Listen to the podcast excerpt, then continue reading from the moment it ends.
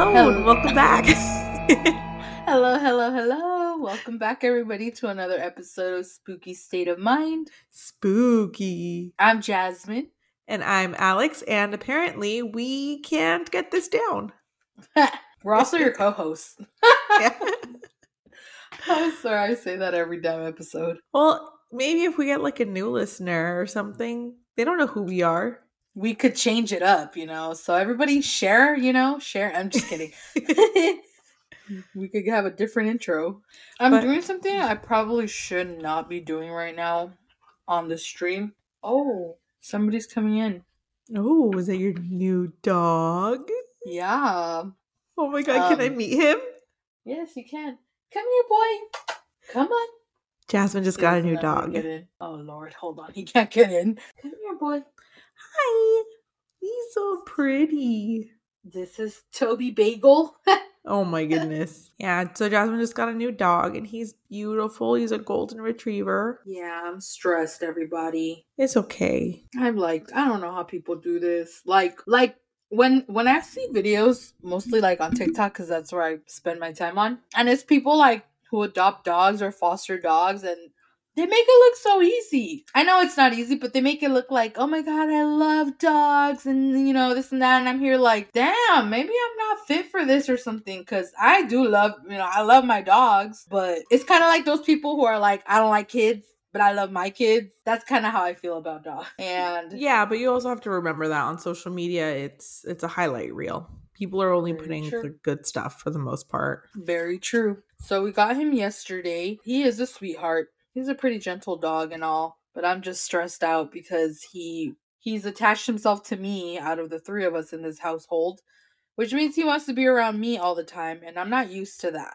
I'm not used to that level of codependency from a different being. So, it's a little it's a it's a little much for me and I'm trying to adjust. I also know this is this is like temporary. He has to get used to our home. It's going to be a few weeks before all that happens. So, I'm trying to keep an open mind.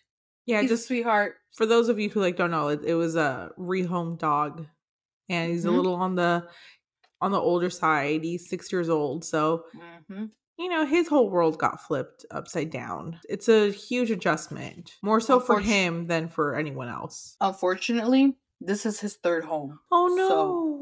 Yeah. So I know that that's very stressful for dogs. So I told Jazz like we have to commit to this, especially because like we I was telling Ale that I forgot that older dogs live um less years than small dogs.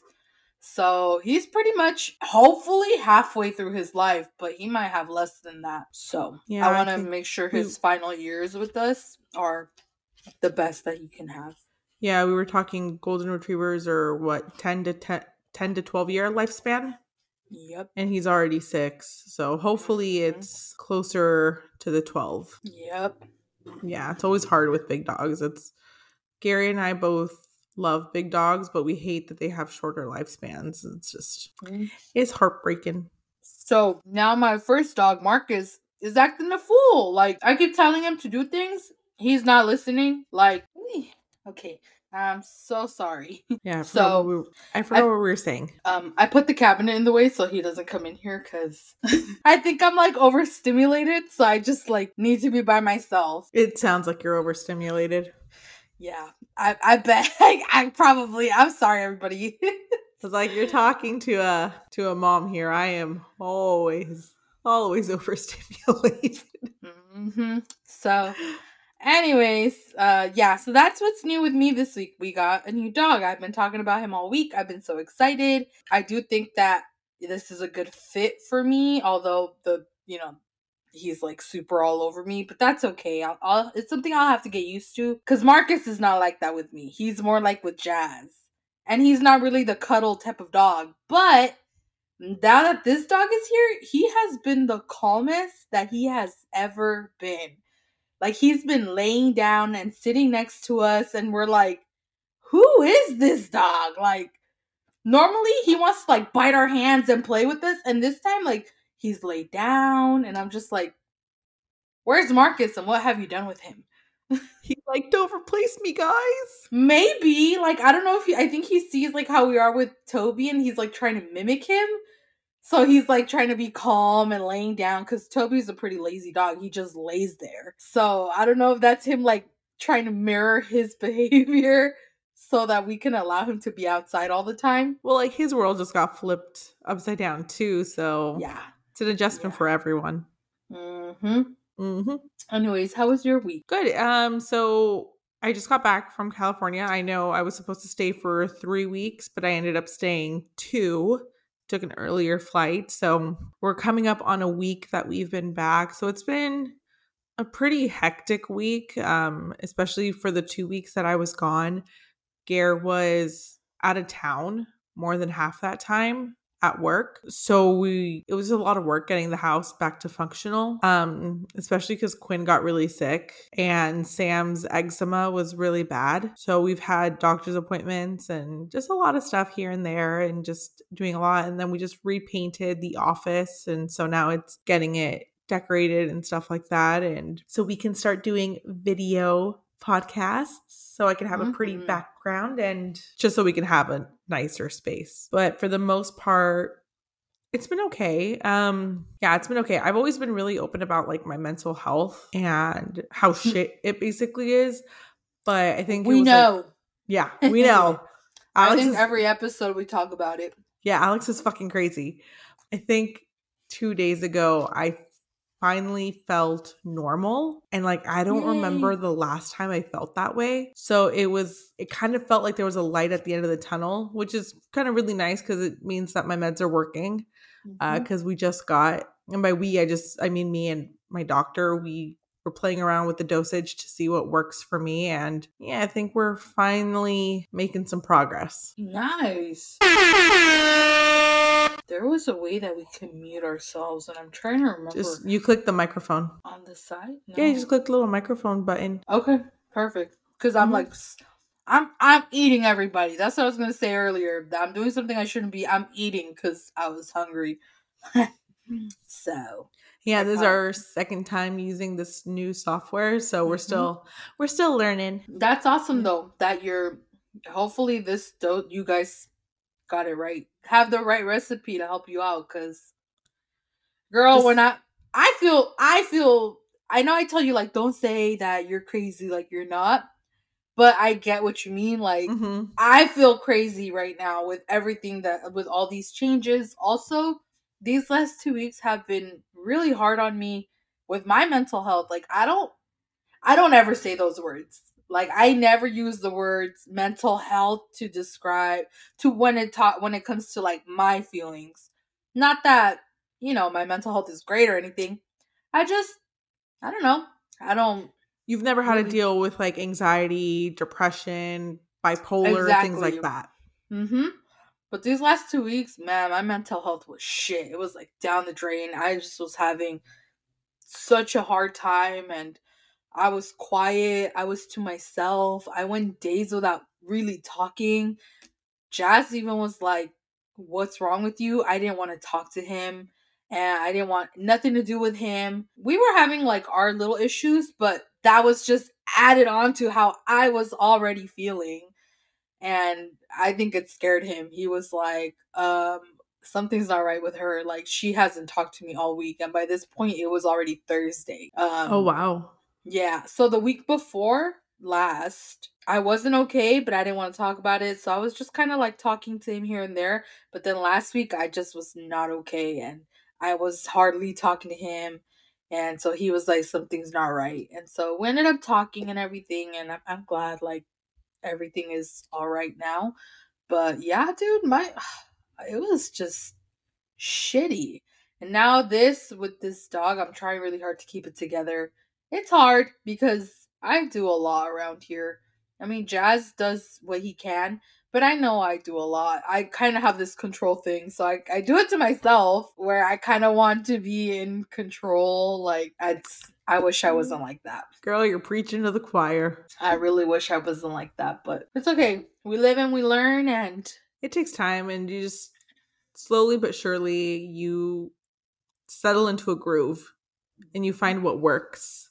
And it's good to talk about these things and acknowledge that it's like, hey, like this is how I am. I don't want to be like this. So how can we like how can we move forward from this. So I I get it when you say like you feel crazy. That's how I that's how I was feeling.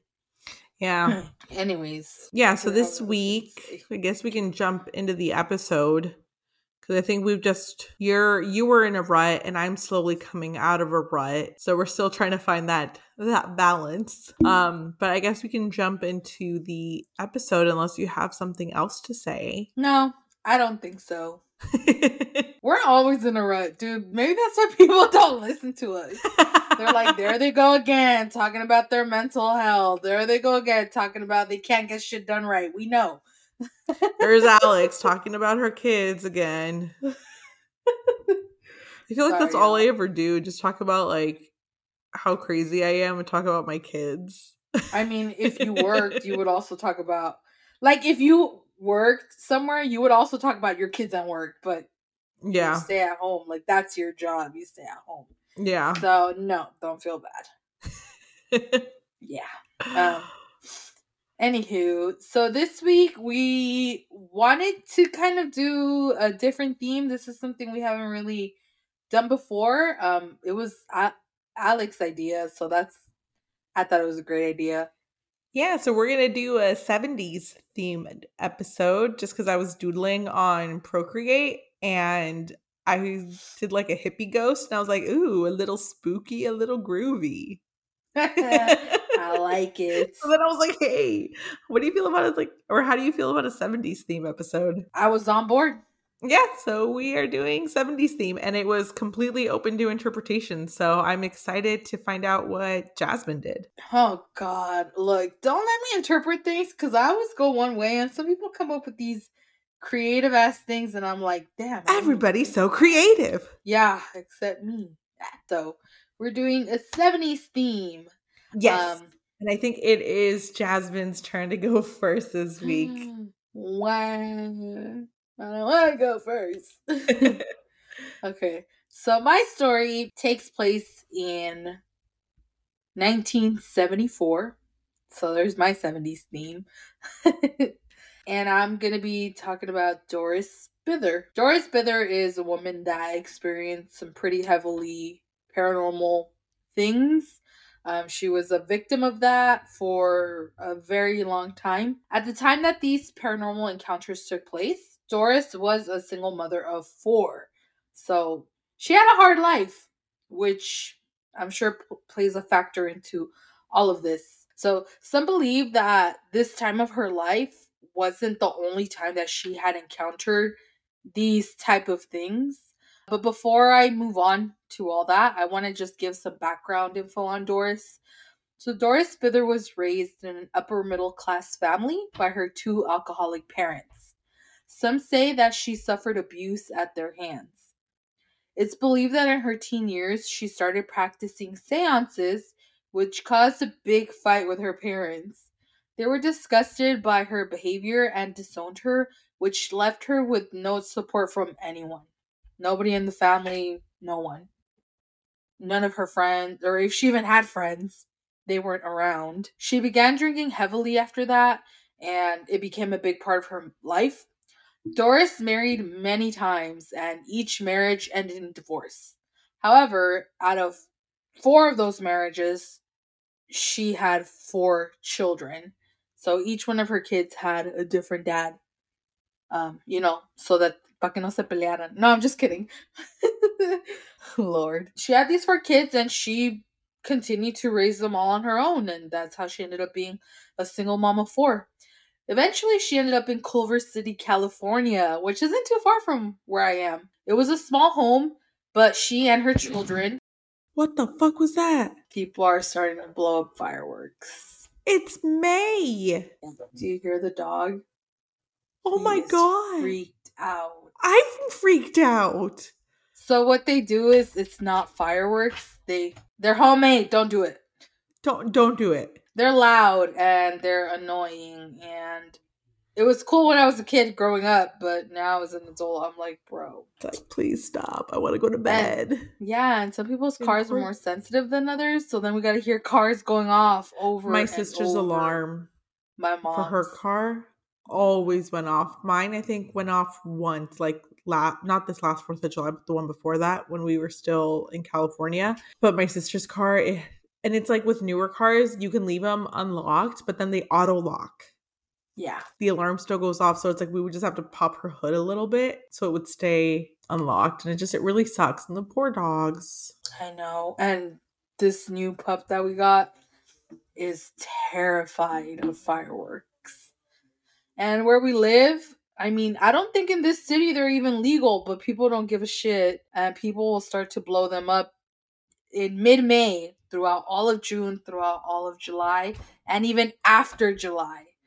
So it's gonna be weeks of this. Then the worst part is that we live right next to the street, so you could hear it the loudest. All right, let me continue this. It was a small home, but she and her children, who were between the ages of 6 and 16, by the way, they tried to make the best of the situation. So slowly, some paranormal things started happening here and there, and pretty much all possibilities of Doris having a normal life went out the window. So one night, an older woman knocked at their door. It was late at night. Doris was like, Who the heck is there? Um, she went as she answered the door, and on the other side was an older woman. When Doris answered the door, she noticed a weird look on the old lady's face. And she wondered why she was there and why she looked at her so strangely. So the woman frantically starts telling her that she used to live in that house years ago. Her parents had bought the house and she said that as she got older, strange things would happen all the time.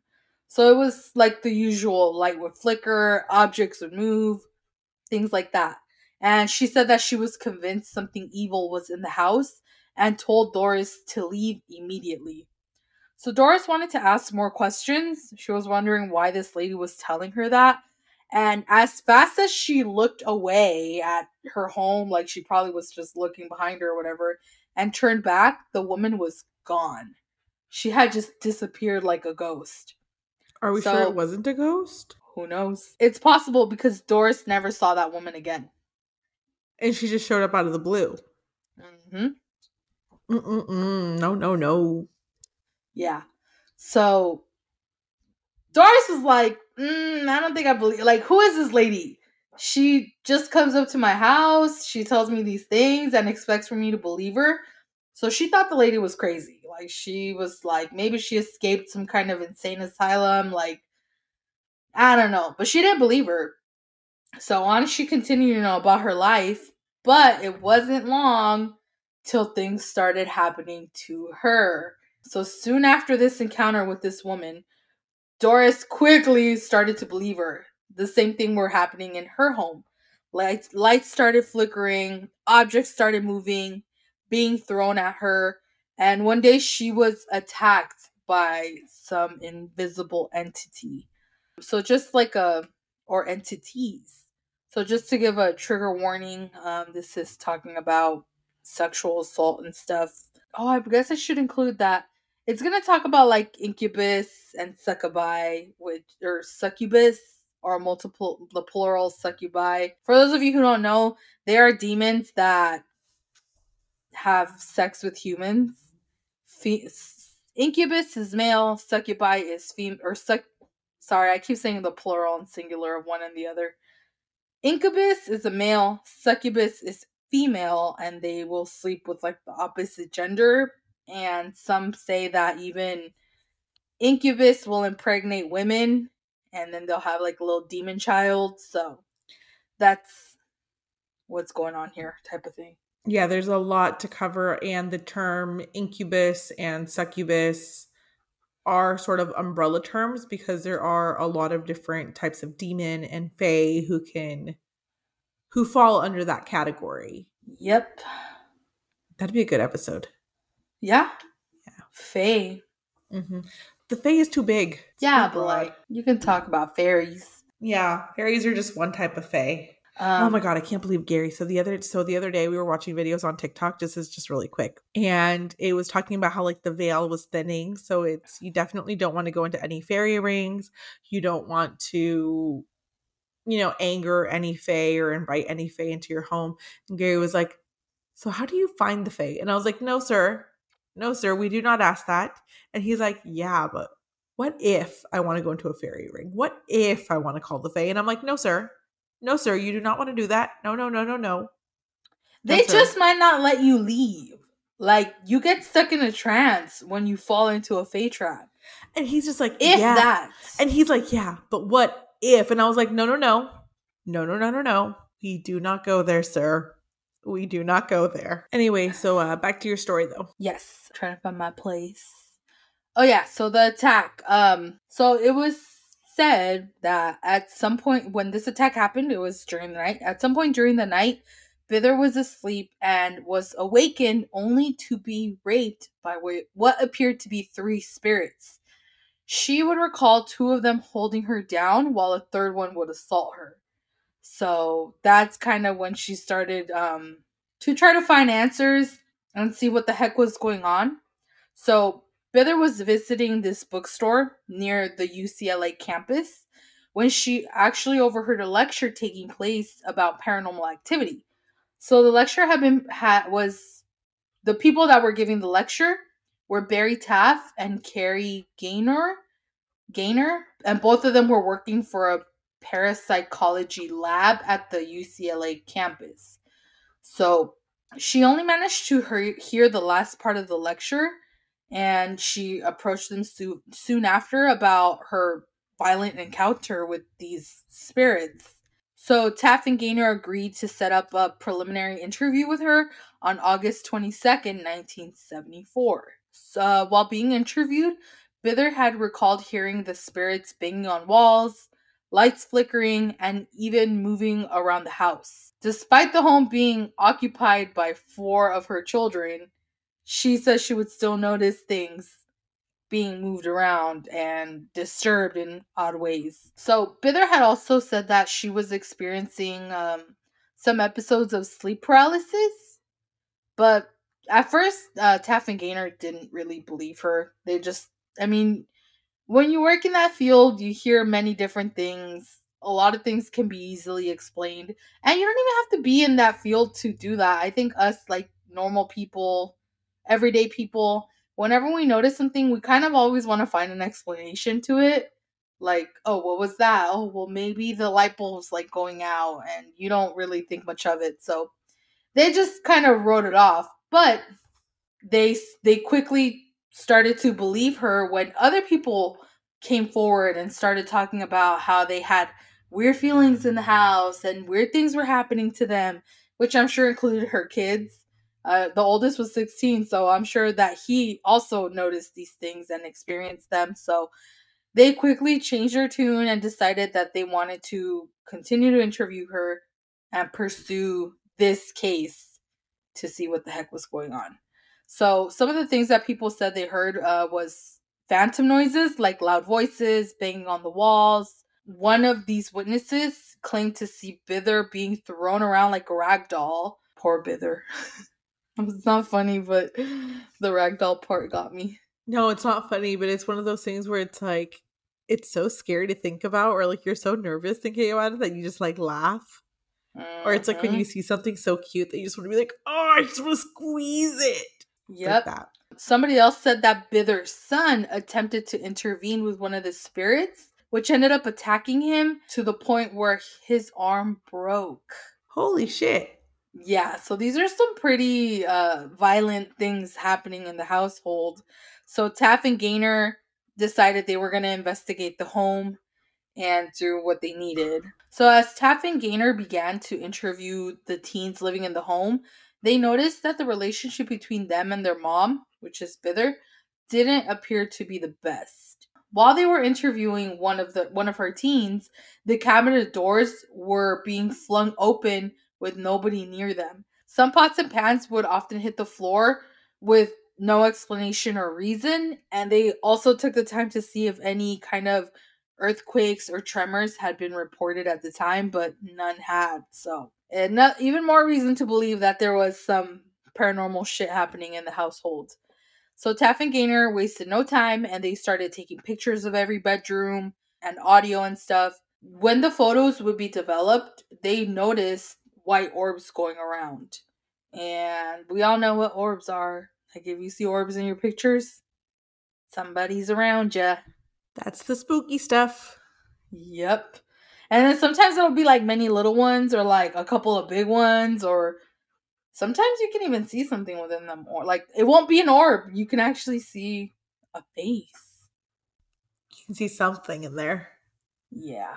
So besides the orbs, they would also see like sheets of white fuzz all over the pictures. So what Taff and Gaynor decided to do was they decided they wanted to remove Bither out of the house and they told her to get out. So they took pictures of all the bedrooms, noticed these irreg- irregularities within the photos, and told Bither, you know what, get out. We're get out. We're gonna see something. She got out, and they went back and took pictures of every single bedroom. And when they developed these photos, they were normal. Like there was no orbs, no white film over the pictures. They just looked like normal pictures of someone's bedroom and living room and kitchen. That's crazy, huh? Yes. It didn't take long for them to realize that the person that might be, or the common denominator in all this was Bithers. So it kind of seemed like when she was around, these things would happen. If she wasn't around, nothing would happen to anybody else. But like, did she have any experiences anywhere else? Like before she lived there? Um, not before that, but we will get to the rest in a little bit. Yeah. Okay. So the investigation of the home and Bither's attack or apparent attack had taken 10 weeks before a conclusion had finally been revealed. So Doris had described many presences. I can't say that word. Many presences that presences? she had. Yeah. Presences. Presences. Yeah. Doris had um, described many presences that she had encountered, including one in particular that she would only describe as a humanoid that was later known as the entity. So during the investigation, nearly 30 researchers had been at the home where Bither had attempted to summon the spirits. So Bither would summon them by cursing and yelling at them, while some researchers had recording material alongside them to document the event. So the summoning had appeared to work as lights had be- had suddenly begun to turn on. A large green fog had begun to appear. Oh my god. I'm over here giving my own like commentary. I'm getting chills. Like you're giving your own commentary. I'm getting chills. And I'm just like, what do you mean a green fog? Yeah. And the fog later formed into a figure of what appeared to be the torso of a man. And like other people saw this, right? Not just her. Yep, they were there documenting it all. Mm, no, thank you. Yeah. So some researchers were able to see more of the man's appearance as someone who appeared who looked to be big and muscular in size. So the figure that appeared had no face. They were able to kind of see the body and what he looked like, but there was no face to that. That's crazy. I know. I'm shaking my head like no, no, no, no, no, no, no the no face yep. man. It's a no face. No, thank you. Mm-hmm. So during this during this event, one of the cameras managed to capture the image of a bright white orb before it failed and never took any more images. So that camera was done for. It caught that one picture with this giant orb and it never worked again. All this time that this is happening, Bither's just this the one that keeps getting I mean other people were getting attacked, but it just seemed that Bithers was the one that was causing all this to happen. Like if she wasn't around, nothing would happen. And I actually did also see that a different um somewhere that I was researching that said that Bithers would say like he's here or it's here or whatever and they would take a picture and it would be like white out like and so when they say like a film of white it's kind of like you know when you take a picture with flash and everything looks white yeah. It would be like that. So it would be like that. And you could maybe see Bither's like hair, but you couldn't see her face. And when she would say, like, oh, it's gone, they would take a picture and it looked normal. Back to normal. Oh. Yeah. But geez. the thing is that it wouldn't look like it was a picture that they took with flash. It would be like a normal like you're in your home and you just pull out your phone and take a picture. Yeah. So the one when she would say, like, it's here, it looked like it had high resolution, like like flash, I mean, like light flashlights plus flash, and then they took a picture and it washed her out. But then when she says it's gone, they take a picture and it just looks normal. So that's that's crazy. I wonder if like because she's the one who like sensed all of them. And she's the one who would do like the seances when she was younger, right? Mm-hmm. So it's like I wonder if things just like kept attaching to her and once she got to the home that was like spiritually active, they finally presented themselves to her. And It's it just like all came crashing down. So once the investigation was complete, Bither and her family actually left Culver City and relocated to Texas. Whoop whoop, So- Texas. right? So while there, she was still in touch with these paranormal investigators with um I already forgot their names. Taff and Gain Taff and Gaynor. And the team. She was still in touch with them and everything. So Bither left to Texas and she thought she was gonna start a new life in a new place. But the hauntings continued. okay, Texas is like super haunted. yeah. And like Texas is huge, but um there was this thing that we read. Uh, I don't remember if it was Gary who saw it or if I saw it, but it's how many like paranormal experiences have been recorded or talked about or documented. And Texas has the most. Yeah, I Like- think Texas is like the most haunted state. isn't it? Yes. And I don't know if it's because it's just like it's so many. Like I haven't done the math. If it's, you know, by size, because Texas is huge, or if it's, you know, like it's just like per capita by like population, or yeah, I don't know. But it's the most haunted state. It's huge. And there's so much like bloodshed and history that's happened here and like so many natural disasters and things. So it's just why would she think she was better off in Texas? And it was part of. Mexico, and a lot of shit happens in Mexico too. Yes. Speaking of Mexico and Texas, remember the Alamo? Yeah. yeah. We went to the Alamo, what was it, last or like two months ago? And like we kept saying, like, hey Gary, do you remember? He's like, the Alamo? And I was like, Yeah, the Alamo. we were at the Alamo. Yeah. So yeah, she moved and then after Texas didn't work out, she actually came back to California and moved to San Bernardino. Yeah, and the thing followed her there. So this it did. thing was attached to the house, but when Bithers came along or Bither, it attached to her. So when she left, it will it went with her. Then she came back to San Bernardino. It came with her, and after that, she pretty much went underground. Like her and her family disappeared. Nobody knew where she went. The investigators, that like the investigation was over. They had all the info that they had, and she was She under was no gone. obligation to. Yeah, she was under no obligation to continue contact with them. Even oh my god, that just that trips me out. hmm Because of these things that happened to her, they came out with the movie called The Entity, which I saw. I said it was ten years later, but it's it was like eight years later. So eight years after the investigation, the movie The Entity came out, and I think there might be a book. So it was inspired by Bither, but she never came forward to tell her stories, confirm the information, talk about it. Like that was that. The book and the film was released based off of her experiences, and that was that.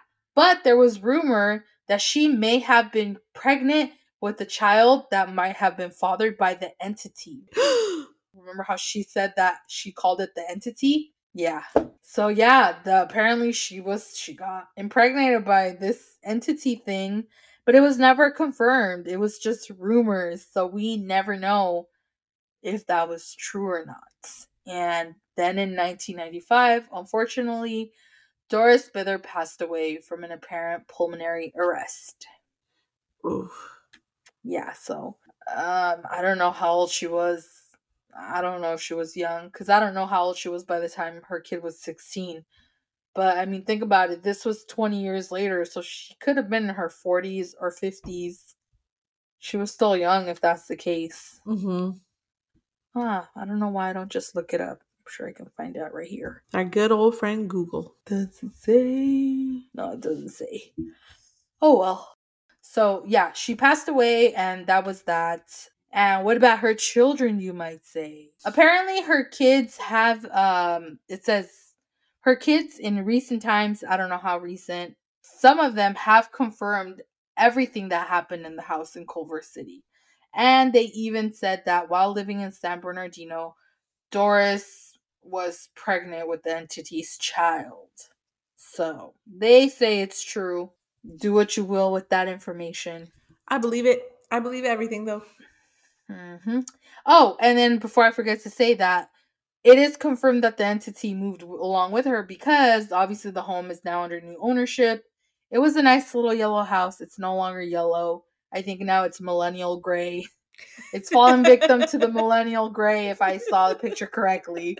Um, but these owners say that they've never experienced anything. So it looks like the house is now spirit free. We just painted the office and uh it's gray. I see. We do have an accent wall and it is green. Honestly, I don't blame you. Gray. is a good color. I've always loved gray. It's like my I favorite noticed, color. Yeah, I noticed that since I pretty much turned like maybe 20, I always navigate towards gray. I've tried to take it out of my wardrobe a little bit so I can add actual color, but gray is nice. My nephew just asked me like uh, last week. He asked me what my favorite color is, and I was like, you know, I don't think I have a favorite color, but I really like the color gray. And he's like, oh, so that means you like the colors black and white. And I was like, it sure does, buddy. It sure does. Oh, what a smart little fella. Yeah. It's crazy to think that it's like the people before the Bither family lived there, whoever that lady was, said that, you know, like she experienced things or to be weary of it. But then as soon as the Bither family leaves, it's no longer haunted. So, like, Mm. it makes me wonder if, like, how I was saying before, if like so many things were like attached to her because of like the seances and all that stuff that she would do if she didn't close it out properly. And then she finally got to this house that, you know, was spiritually active and then just ever like shit hit the fan, basically. And then once she left, it just all subsided because it just kept following her. But like, Mhm. oh, I don't even know what to think about it. But you know, it's also a recurring theme that when somebody is a victim of paranormal things, they typically have had a hard life. Yes. For some, like these entities just love to attach themselves and victimize people who have already had tough lives or as or you might even say quote unquote i don't know i guess that's it's up to whoever your interpretation but i know that some people might even say that their minds are like weak like their borders are not up because they're so busy trying to survive just their day-to-day life that it leaves room for these things to come in and attack them Yeah. So that could also be it. I mean, she was, although she lived in with an upper middle class, you know, family. Her parents were alcoholics. She became an alcoholic. They were abusive to her. Her marriages, I mean, if she divorced, married and divorced so many times, I'm pretty sure her relationships were not that great. There might have been, well, there was, I'm sure, toxicity, some kind of like abuse, whether it be verbal, mental, physical, or all of them. So already she had gone through this hard life, four kids, four different dads, single mom, trying to move to a new city. Like, it's just like she had the like- blueprint of all, like, she was like the blueprint. And divorce is expensive.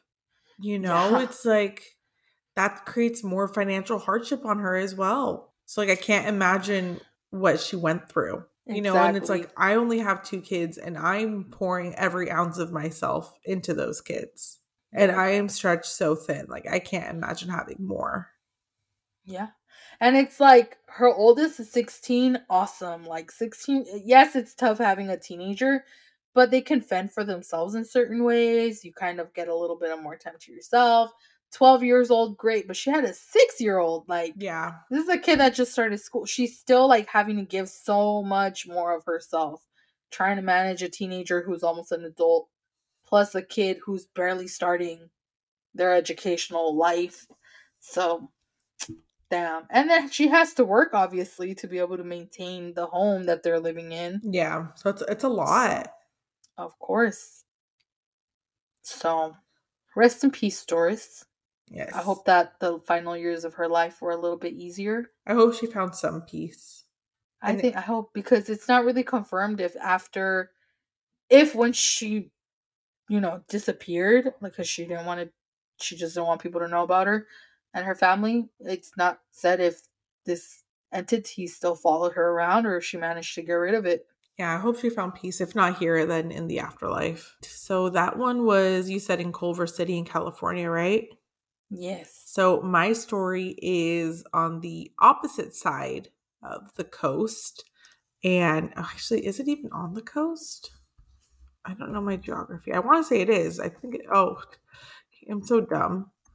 I'm asking if it's on the coast and it's Rhode Island. Island? Is there an island there? Where? In Rhode Island. Rhode Island is not an island. Coney Island. No, that's no. not in Rhode Island. I know. I mean, there is a coast in Rhode Island. Oh, there's there's islands there. So I have Mhm. absolutely no idea anything about the East Coast or New England or anything like that, except that it is haunted. that it is haunted. That's that's what I know. For mine this week, I did choose a haunting as well. It's actually really funny because like I feel like our topics are super similar and they happened at around the same time. Oh, well, duh, Oh. the 70s. So Duh. dumb. so I chose a Almost like it was your idea. almost. Yeah, so mine is more along the lines of a haunted house, but focusing on the family that lived there during the 70s. And if you even like watching horror movies, even in the slightest, you've most likely seen the film that surrounds their experiences. And so many who lived through it say that this film is actually pretty accurate.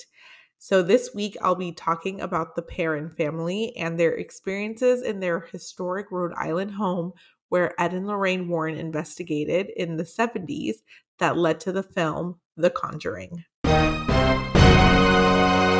the into a 14 into the 14 bedroom home in 1971. Actually, I don't know if it was 14 bedrooms or if it was just 14 rooms. I wrote bedrooms, but I think it was 14 rooms. Um so yeah, so the family consisted of mom, dad, and five kids. So it's a family of 7, five girls.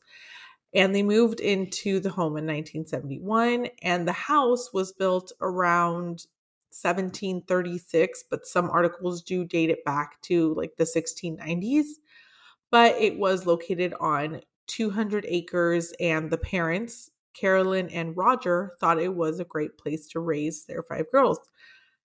And honestly, with at least how my For You page is curated, living on 200 acres in an old farmhouse and homesteading is basically the dream. So I I could get on board with that. But for this family, that dream quickly turned into their worst nightmare. And so it first starts out with the family moving in and the previous owner telling Roger that they should leave the lights on at night. That's already pretty ominous, you know, but it's like, oh, it's it's an old farmhouse, you know, the floorboards creak, the house settles and everything. So it's to be expected. And so during the first few weeks and even months, the family had experiences in the house.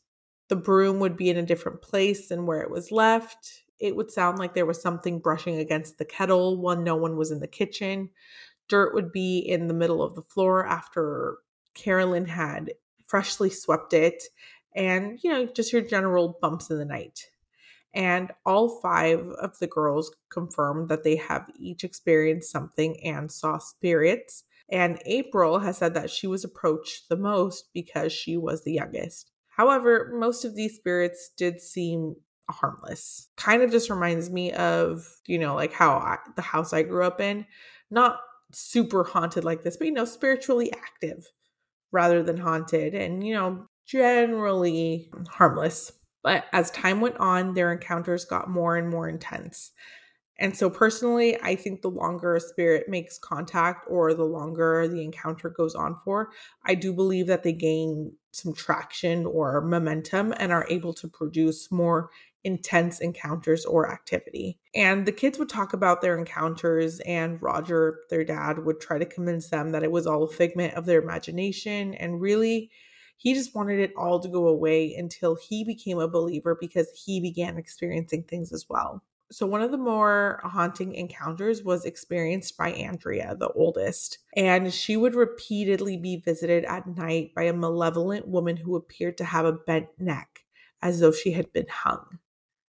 So, when I read this, I immediately thought of Haunting of Hill House with Nell and like the bent neck lady, which is like super creepy. This spirit, though, was evil and wanted to possess Carolyn and kill the children. And that those are the type of things that she would say to Andrea. And some other things that they experienced were being woken up repeatedly at 5:15 in the morning and the smell of rotting flesh would fill their rooms. Beds would be lifted off the ground and the heater would repeatedly be turned off, which resulted in Roger going down to the basement to turning it back on. And now we all know you're supposed to stay out of the basement. And in their case, this was no different, but they had no option. They needed heat, you know, it's Rhode Island. Their winters are cold. So they needed the heat. And Unfortunately, the basement was described as a paranormal hotspot. Although the basement was a paranormal hotspot, some people believe it's the land that's haunted rather than the house itself.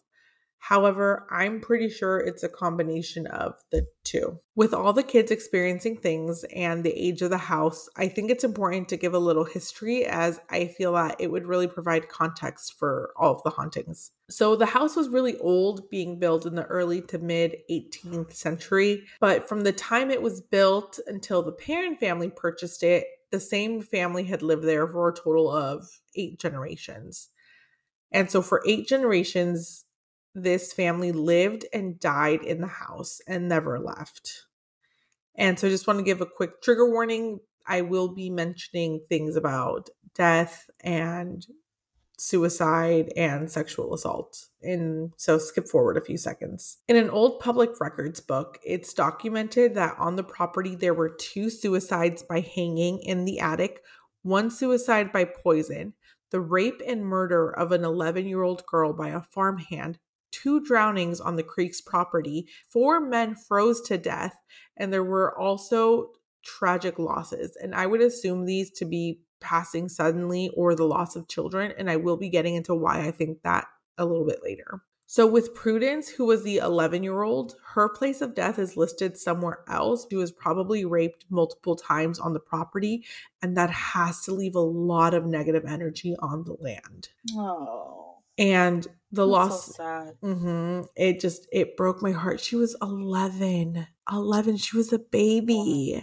And so the losses and tragedies that i mentioned were just the ones recorded and i don't have the number of actual deaths on the property because i'm sure plenty of people passed away due to you know natural causes and old age as well. So that's a ton of energy on that land and in that house. So i without a shadow of a doubt believe that the Perron family experienced multiple things on every end of the spectrum from minor to in super intense. And one reason I also mentioned that I'm sure there were multiple deaths due to natural causes was because some of the children, I believe it was Andrea the oldest, who said that there were spirits who were just kind of there not causing much harm. And I feel as though that would come from many spirits who aren't angry. They're just kind of chilling and probably, now, this is my theory.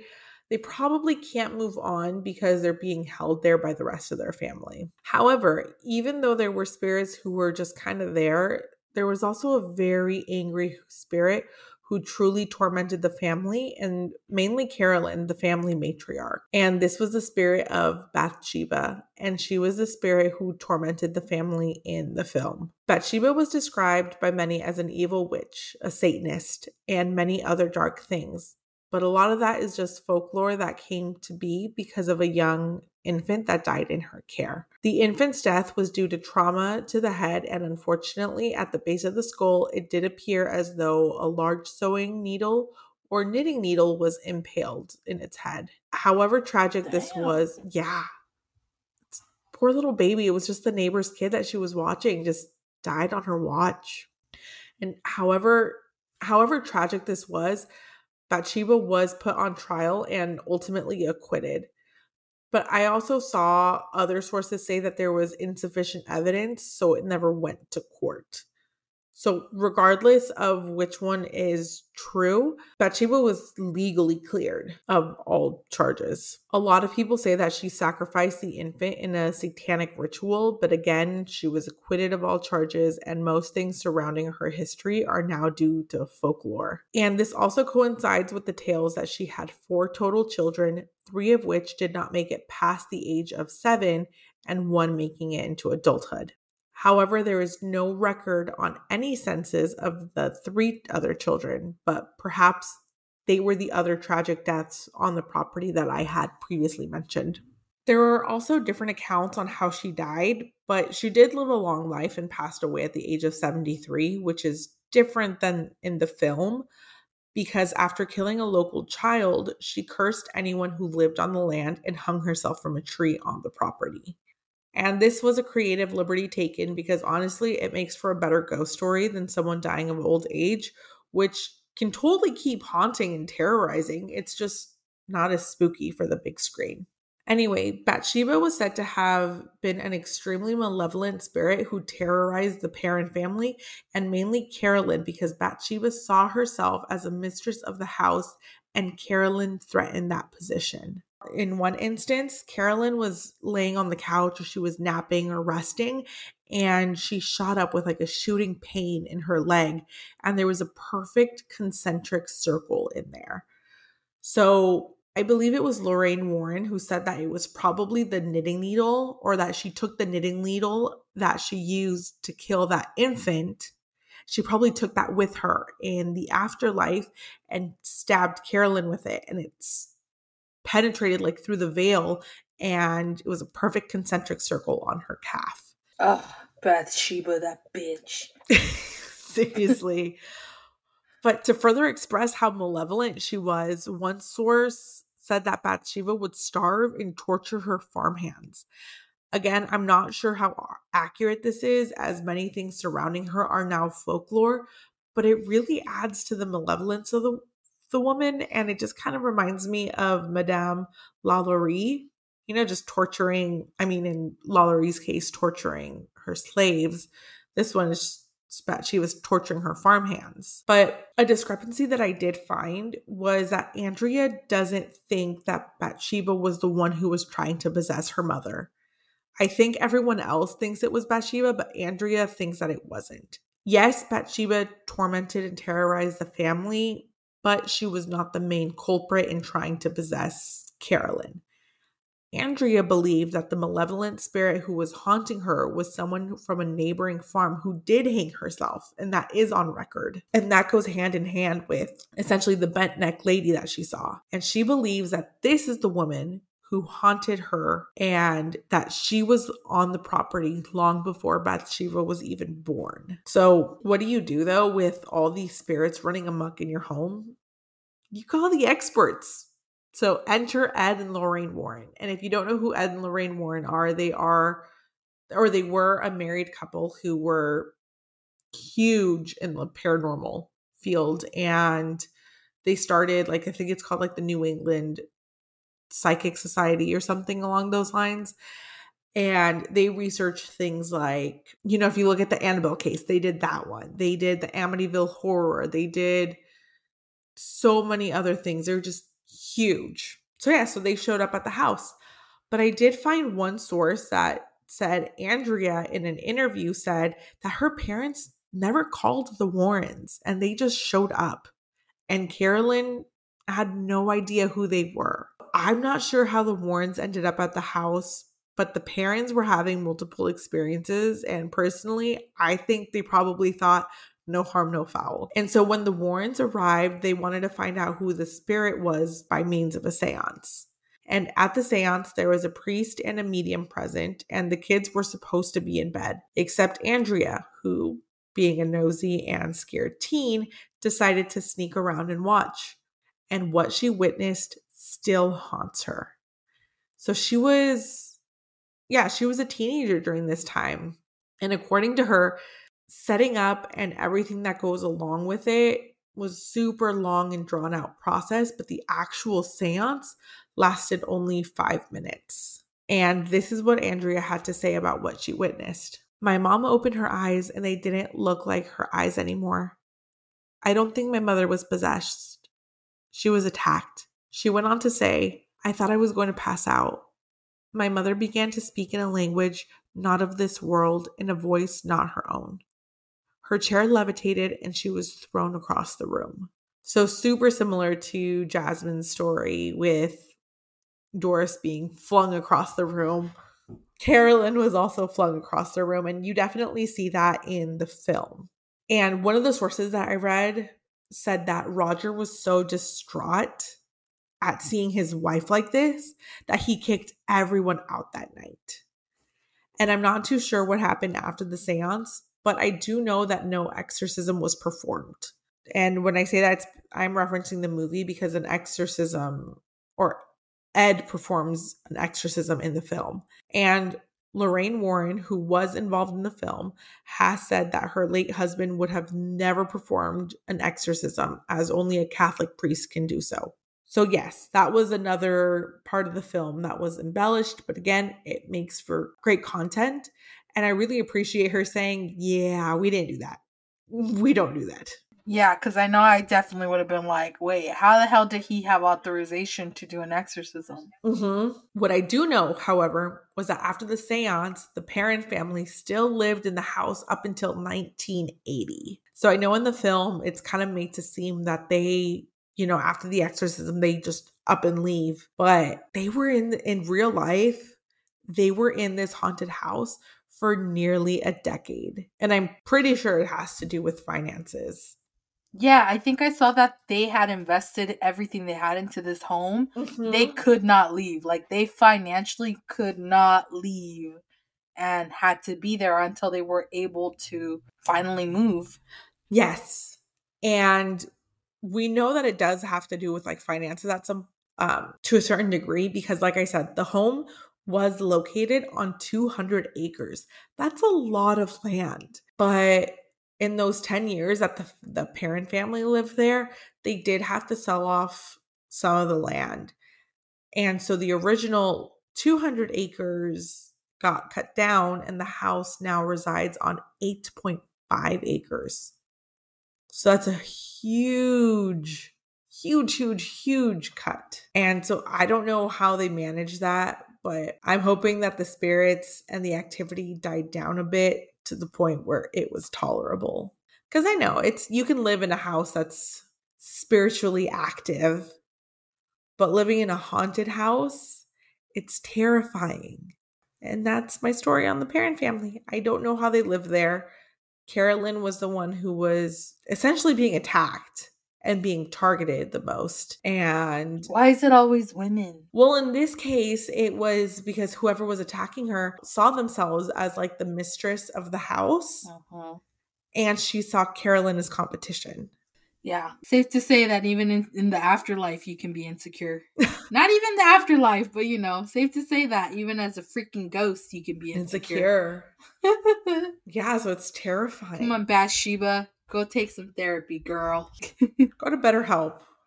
Yeah. Like you don't even have to leave your house for that. Not sponsored. No, not sponsored. I'm kidding. Damn. That's crazy. Mm-hmm. And I will say The Conjuring is one of my favorite paranormal movies. Oh, it's not even one of my favorite I paranormal. Love that one. Oh my god, it's one of horror my, horrors. No, it's one of my favorite movies, just like in general. If you ask yeah. Gare, like I have a few movies that I will put on in the background that are just they're my comfort movies, and Conjuring is one of them. The Conjuring, the first Insidious. Oh my god, so good. Annabelle Creation. Yes, I feel like that one gets love that one. Is that the one where we watched together?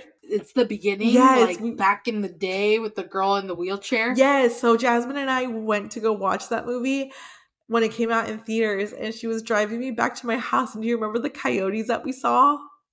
Oh yeah. And we were just like, oh my god, Hell hellhounds. And we were just like so scared because it's a yep. scary movie. Yeah, it was good. I love that one too. Oh my god, yeah. Them just... three are definitely my top movies. Like I love those. Oh, I love The Grudge. Oh, The Grudge is a good one. Oh too. my god, The Grudge always scares me with the. Uh... Mm-hmm. And the eye, Oh no, with the hair. Oh, I know. I'm using my hand to cover my eyes. Oh, oh my god. Oh. Good stuff. Oh, now I want to go watch horror movies, but like I don't want to because I'm so scared. And oh, I have to go to bed right now because I have to get up in a few hours. Oh yeah, girl, go to bed. But I'm not even tired. I drank coffee before this. Oh lord. Now balance it out with the melatonin. God, what would that even do to you? Like No, I get I get some like funky ass dreams. On well, I get funky ass dreams if I take melatonin, and I take Unisom. But I get some funky ass sleep, with, like dreams with that one too. And like, I'm not a person that remembers my dreams often, but it's, I do remember them when I take Unisom or melatonin. you wake up, you're like, I don't know why I feel anxious and scared. Yeah. But it had to do with my dream that I can't remember. Yeah. But like, oh my God. Like, I had some like really weird dreams last night because I couldn't sleep last night. So I took Unisom because I was in bed and I was tossing and turning. I'm like, you know, I'm just going to take some Unisom. Help me to go to sleep. Take a shot for every time she says Unisom. Oh my god, please don't. Unisom, Unisom, Unisom. Oh my god, it's like when um in How I Met Your Mother. Ba-dum, Ba-dum, ba-dum, ba-dum, ba-dum.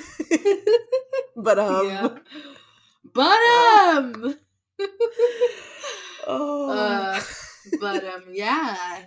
No, I've never taken melatonin um because I have heard that it does give people some nightmares. I'm kind of scared to try.